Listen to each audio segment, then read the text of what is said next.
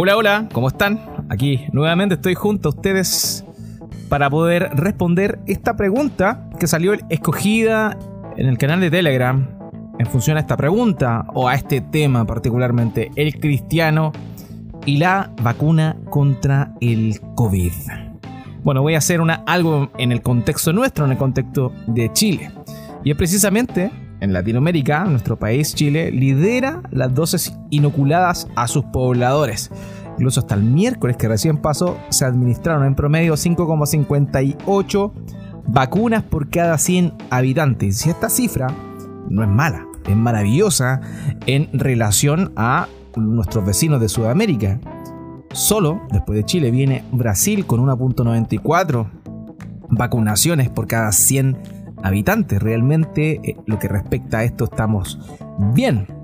Ahora, toda esta situación de la vacunación contra el COVID ha suscitado muchas dudas en las personas. La gente está preocupada y con respecto precisamente a si es bueno vacunarse o no, ya que según se entiende el proceso para que una vacuna esté probada y lista para ser administrada a la población es bastante extenso pero en este caso hemos visto que con gran prontitud, en mucho menos de un año, ya tenemos varias opciones. ¿Acaso será bueno vacunarse o no? Y es ahí donde entramos nuevamente en esta famosa polarización que encontramos en todas las cosas, la cual obviamente no ha dejado a la iglesia de Cristo exenta. Por un lado, nosotros nos vamos a encontrar con aquellos que están totalmente a favor de la vacuna, de manera ciega, confiando en todas las eh, propuestas de la Organización Mundial de la Salud. Yo honestamente, por lo menos dudaría, dado que constantemente van rectificando sus declaraciones. Ahora, por otro lado, nos encontramos con aquellos que están totalmente en contra de la vacuna, sospechando que este incluye elementos que van a ser dañinos para las personas, elementos de control mental, entre otras cosas. Algunos incluso dicen que quieren suprimir el gen de Dios. Yo creo, personalmente, que algo de verdad hay dentro de todas estas teorías.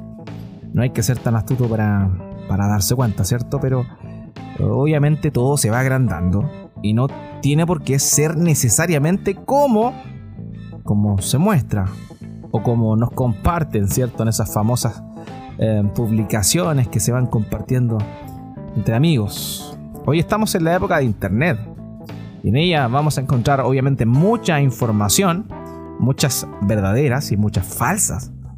Pero cuando el río suena, alguna piedrita debe tener. Ahora el tamaño de la piedra cambia, ¿cierto? Y, nunca vamos a saber hasta que nos encontremos con esa piedra propiamente tal. Así que no debemos desconocer estas informaciones, pero, pero honestamente tampoco tenemos que creerla de forma ciega sin reflexionar al respecto. Yo insisto, hay algo, hay algo que, que, se pulula, algo que se dice y uno no puede quedar indiferente.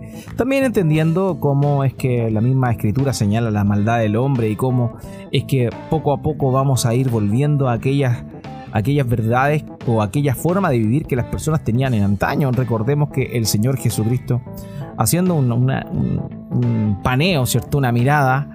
Eh, al, futuro, al porvenir, al fin, habla, dice, que será como los días de Sodoma y Gomorra, y, está hablando del fin.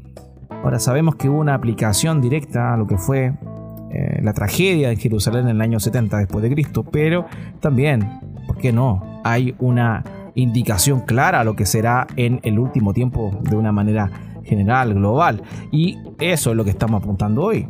Sodoma y Gomorra no son tan distantes el día de hoy.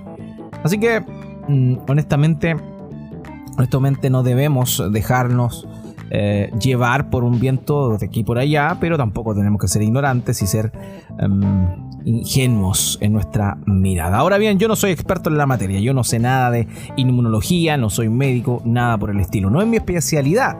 Lo mío es el pastoreo y la teología. Y es precisamente desde esa perspectiva que hoy les quiero dar una pequeña mirada.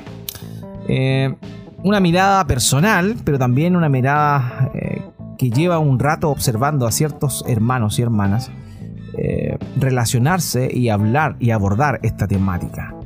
Hay cristianos que sostienen que se van a vacunar porque tienen amor por el prójimo, porque no quieren enfermarse y tampoco quieren enfermar a otras personas que aman y que pueden estar, ¿cierto?, eh, ser objetivos o parte de la población crítica de, esta, de, este virus. Así que yo encuentro que quien, quien está pensándolo así está muy bien, no tengo ningún problema eh, con ver esa, esa postura.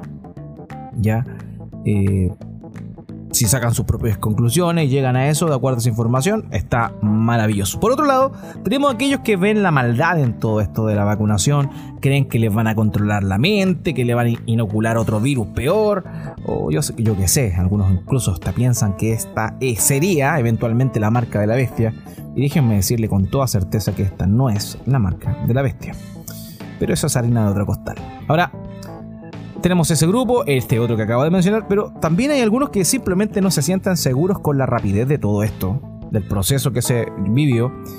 Y eh, por ese motivo no se la pondrían por lo pronto, pero que eventualmente, si ven que esta resulta, lo harían. O sea, están en una postura intermedia. Ahora, cuando vemos estas tres posturas, ¿qué, ¿cuál de estas es la mejor? ¿Cuál sería la mejor? ¿Cuál sería la más apegada a los principios que encontramos en las escrituras? Y la respuesta, queridos míos, es sumamente sencilla. Todas las respuestas son correctas. ¿Pero cómo? ¿Todas son correctas? Sí, sí. Cada uno debe tomar una decisión de forma personal y responsable. Si no me vacuno y me contagio es mi responsabilidad. Y si me vacuno y me contagio igual o adquiero otras patologías, también es mi responsabilidad. Eh, lo que estoy diciendo lo extraigo de uno de los principios expuestos en la mayoría de las confesiones de fe antiguas de la iglesia y que, no vienen eh, de primeramente de ahí, sino que se extraen de las mismas escrituras. Y este principio que les voy a decir se llama libertad de conciencia. Libertad de conciencia. Hermanos, todo aquel que ha nacido de nuevo y está en Cristo tiene una conciencia sujeta a Dios y a su palabra. Ahora, hay muchos temas que la escritura no trata, hay muchos matices entre medio cosas que la palabra no expresa claramente y que Dios nos deja a nosotros tomar decisiones al respecto. Obviamente, de acuerdo a principios que nos encontramos en las escrituras. En este sentido, querido, nadie es, nadie, perdón, es dueño de la conciencia de otra persona.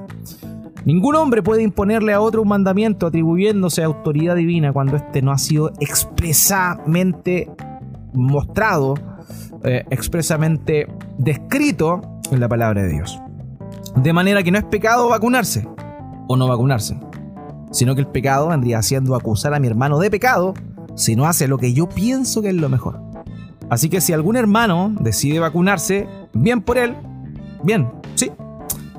Y si otro decide no hacerlo, bien también. Porque tanto el que se vacuna se vacuna para el Señor y el que no se vacuna se vacuna no se vacuna para el Señor parafraseando un famoso pasaje del Nuevo Testamento.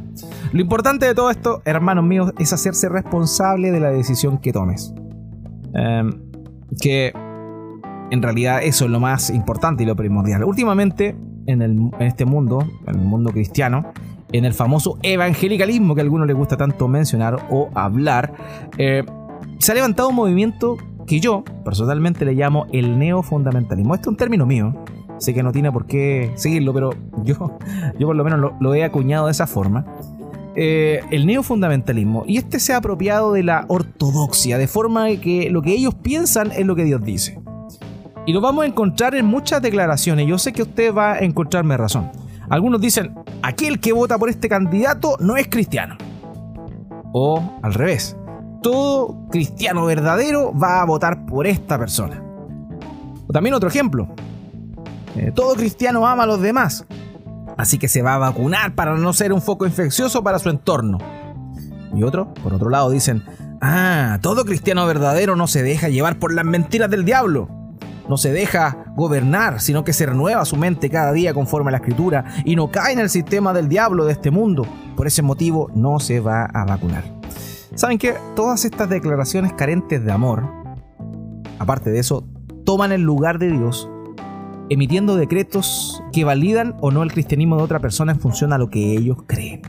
Este es un problema, esto es un pecado. Y este, el virus del pecado, el virus de adueñarse de las conciencias de los demás, es mucho más peligroso que el virus COVID-19. Así que no lo olvide, querido, la decisión es suya. Tómala a conciencia, hágalo informado y de manera responsable. Y por favor, no condene a aquel que toma una alternativa distinta a la suya. Así que considérelo, piénselo, medídelo. Si se va a vacunar, vacúnese. Si no se va a vacunar, no se vacune. Pero no juzgue al que se vacuna o al que no se vacuna. Que en todas sus decisiones, Cristo sea glorificado. Que Dios le bendiga.